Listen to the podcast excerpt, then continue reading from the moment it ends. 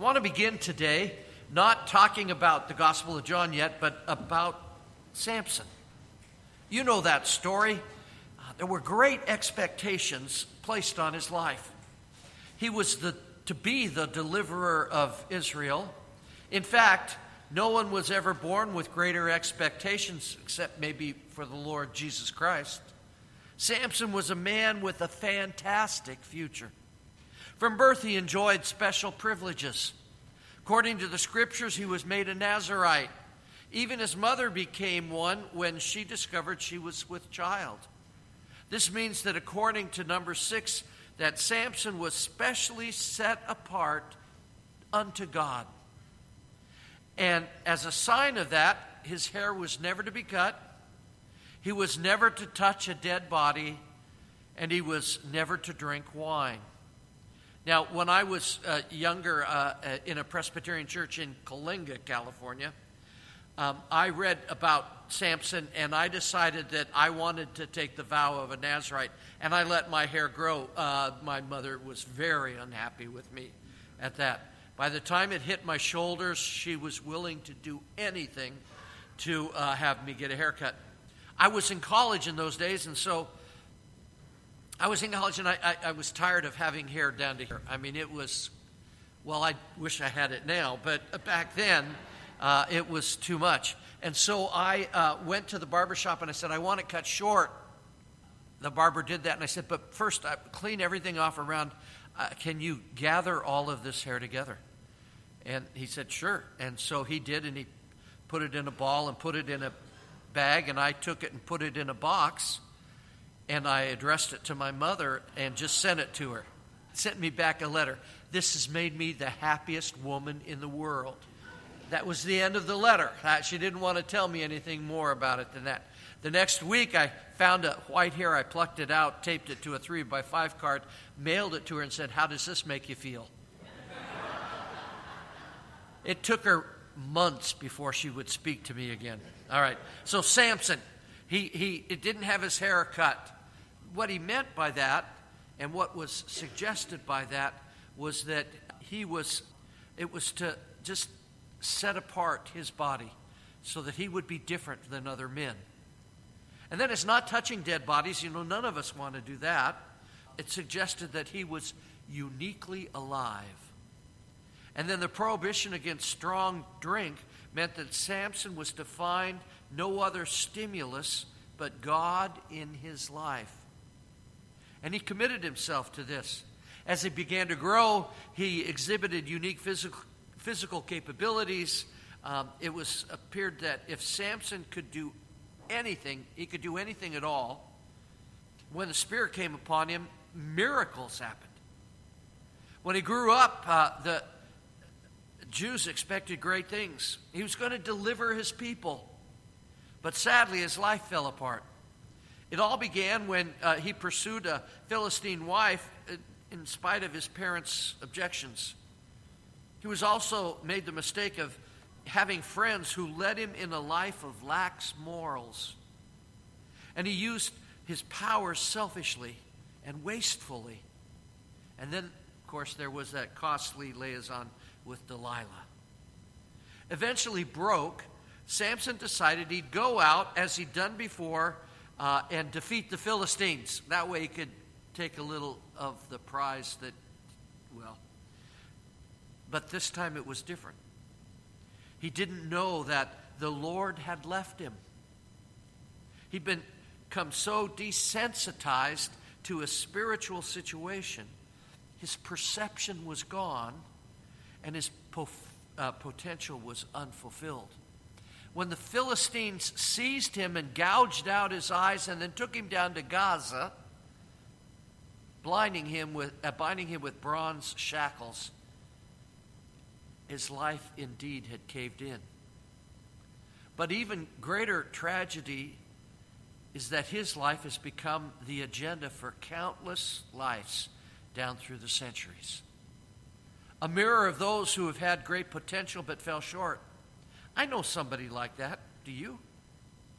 Those who seemed to be free and on the verge of accomplishing great things for God were suddenly in bondage. We can even see the same pattern in our own lives sometimes. Samson was meant to be a deliverer, but instead became a slave. In our passage in John, we discover that what lies behind slavery.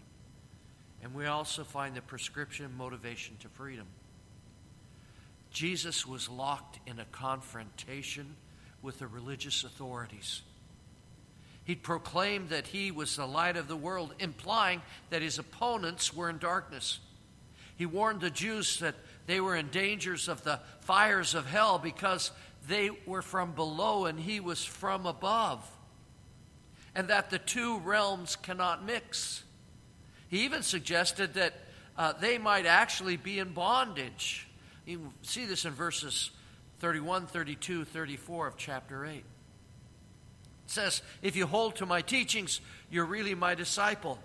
Then you will know the truth, and the truth will set you free. I tell you the truth, everyone who sins is a slave to sin." The Jews completely missed the point.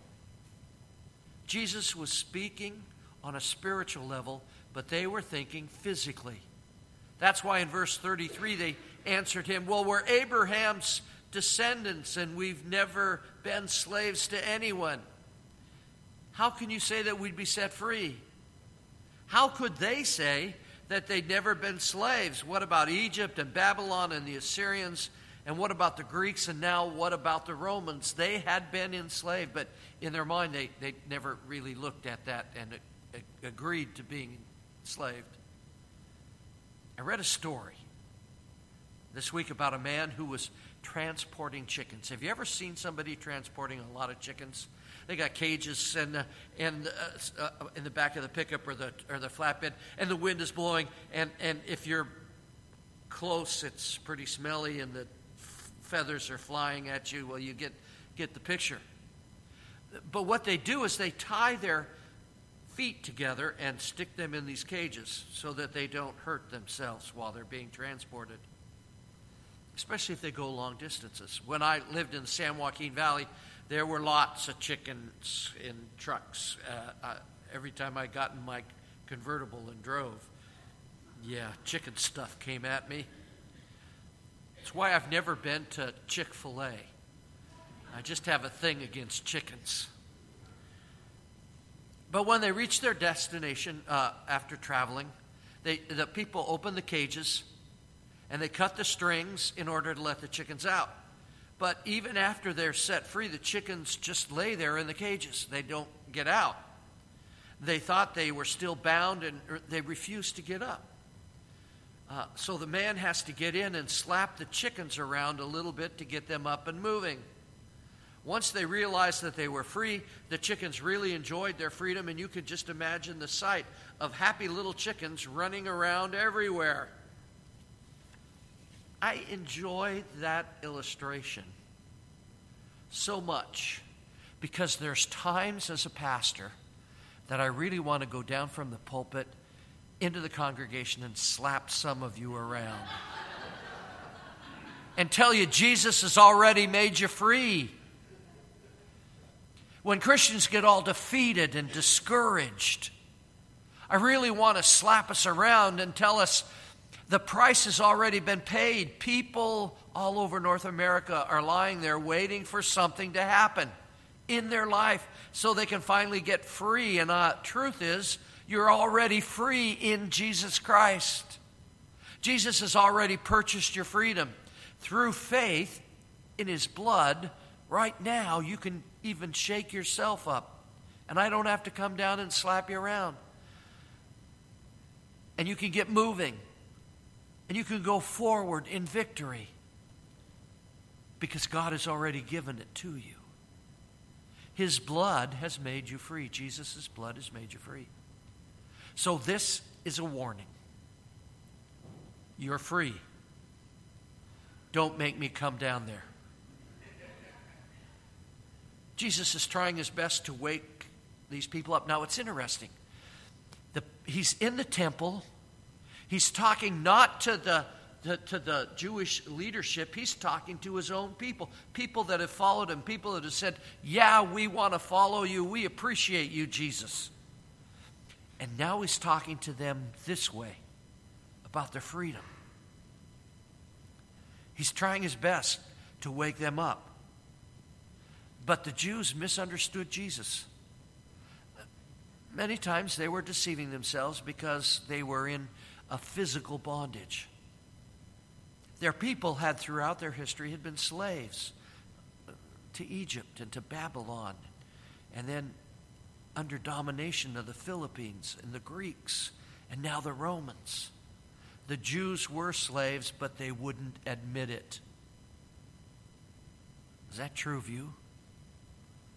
Maybe you're a slave to something, but you won't really admit it. But Jesus was talking about spiritual slavery. Jesus replied to them, I tell you the truth, everyone who sins is a slave to sin. Verse 34. You know, this kind of denial persists today, and not just among the Jews, but us as well. Although 2,000 years have passed, there still is much confusion about spiritual slavery. People today do not accept the truth of their condition. If we suggest to someone that he or she is in bondage, then they usually resist that idea. The more enslaved they are, the more they may resist being told the truth. Just consider the example of a practicing alcoholic. When you talk to them and they say, me an alcoholic? No way, no, I'm not. I can stop at any time. That's their phrase. And sure, they can stop for a day or 2 days, and sometimes they can make it almost to a week before they slip back.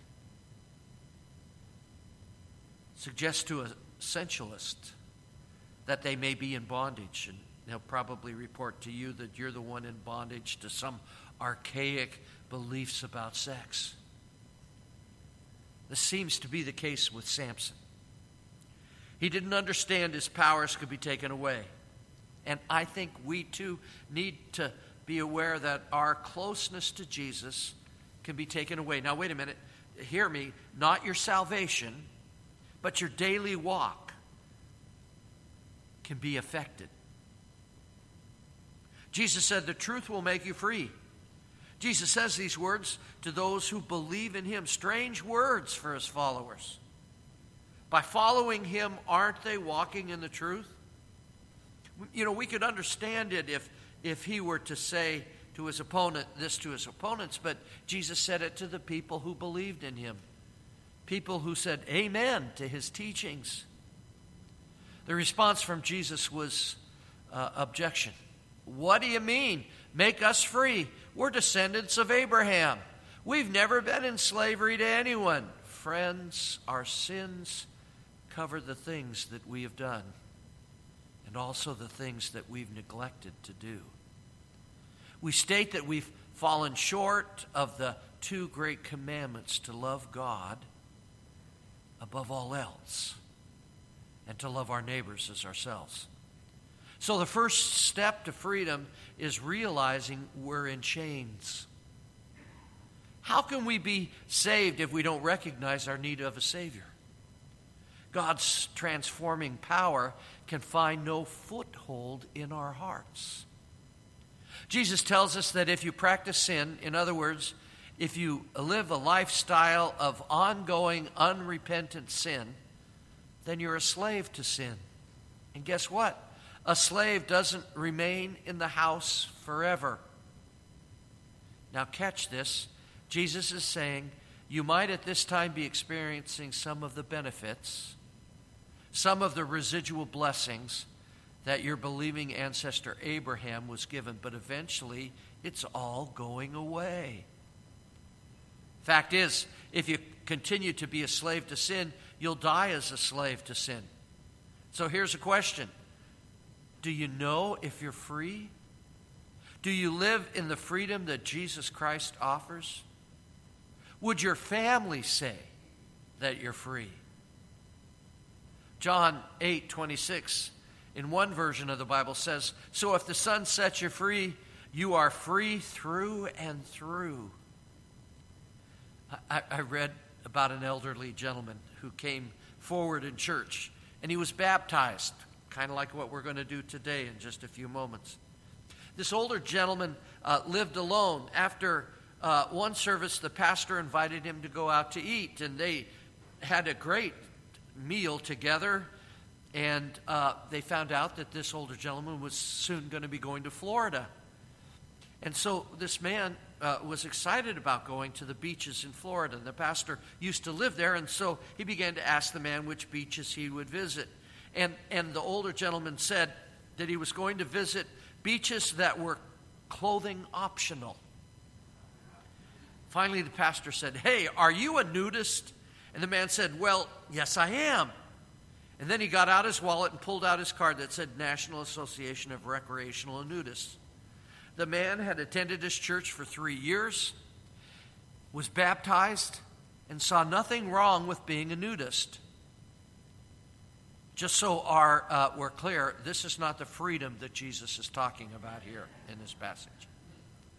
In 2 Timothy 2:15, it says, do your best to present yourself to God as one approved, a workman who does not need to be ashamed and who correctly handles the word of truth. When we come to faith, we're to repent. And the word repent simply means to turn around. It's a military term. That was describing a soldier marching in one direction and then doing an about face and marches in the other direction. And when this is used in a spiritual sense, it means to change our minds. Repent is a good description of what happens when we come to Christ for salvation. We no longer reject Christ, but now we believe that Jesus Christ is the Son of the living God, and we do a spiritual about-face, which in turn changes everything. I hear so many people say, "Do I have to go to church to be a Christian?" They have it backwards. We don't go to church to be a Christian. We go to church because we are a Christian. One guy asked, "Can you be saved and not go to church at all?" And I said to this guy, "Sure, the same way that you can be a soldier and not be in the military." And the guy went, "Oh." Let's say we have a righteous person in this congregation. How many times a day do you think a righteous person might sin? Let's be generous and say that they only sin like 3 times a day. Say something like, they say something they shouldn't say, or do something they shouldn't do, or think something that they shouldn't think. But on the average, they only do this 3 times a day. I know I'm a whole lot higher than that in number. 3 times a day for 7 days, 21 sins a week. 21 sins a week times 52 weeks, 1,092 sins in a year. 1,092 sins in a year times 60 years. 65,520 sins during an 80-year lifetime if we start at the age of 20 sinning. Boy, I started a whole lot earlier than that. Just saying, my numbers are way up there. And that's a righteous person. Somebody we'd say, "Oh, they're really a good Christian."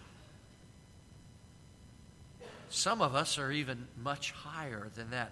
65,520 sins in our lifetime. Some of us imagine that we're on the verge of obtaining freedom as we begin to part from God's word and go on our own way. In reality, however, we're about to enter the greatest bondage that we've ever known. In such a state, we repent and resent any suggestion from family or acquaintances that something is wrong in our lives. But we need to wake up and realize that the path to freedom lies in obeying the Word of God. We're about to go into prayer in just a moment. After that, some friends are going to help sing. I say to us, church, we are set free in Jesus Christ. So would you pray with me? Lord Jesus, would you set us free from sin in all forms, in all ways? And ministering in the name of Jesus Christ, I cut the ties to this world holding us to sin and to any and all Satan's ways over us. Come, Holy Spirit, and move amongst us. Come now and touch each of our lives. See, we want to be yours, and we know we've sinned. Forgive us, and then renew us, and we repent of our sins. Move us as a congregation to touch our community in a new way, to renew your purpose for us and your power in us, and help us to reach out to our city. We pray this in Jesus' name. Amen. We've got a special song. Any of you choir people going to help him? Come on. They could use your help.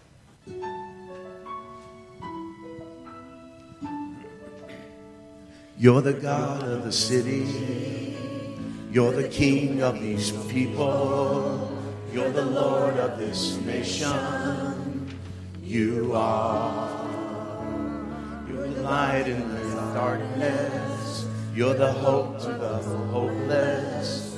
You're the peace to the restless. You are. There is no one like our God. There is no one like our God. For greater things have yet to come, and greater things are still to be done in this city.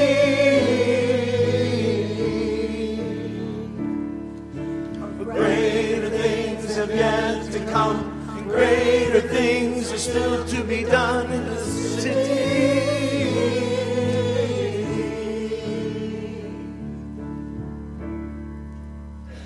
You're the God of this city. You're the King of these people. You're the Lord of this nation. You are. You're the light in this darkness. You're the hope to the hopeless. You're the peace to the restless. You are. There is no one like our God. There is no one like our God. For greater things have yet to come, greater things are still to be done in this city.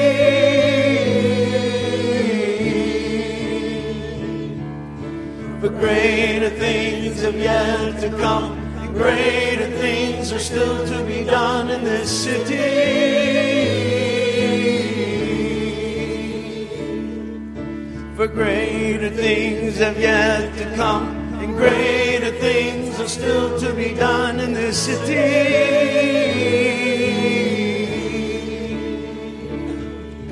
For greater things have yet to come, and greater things are still to be done here.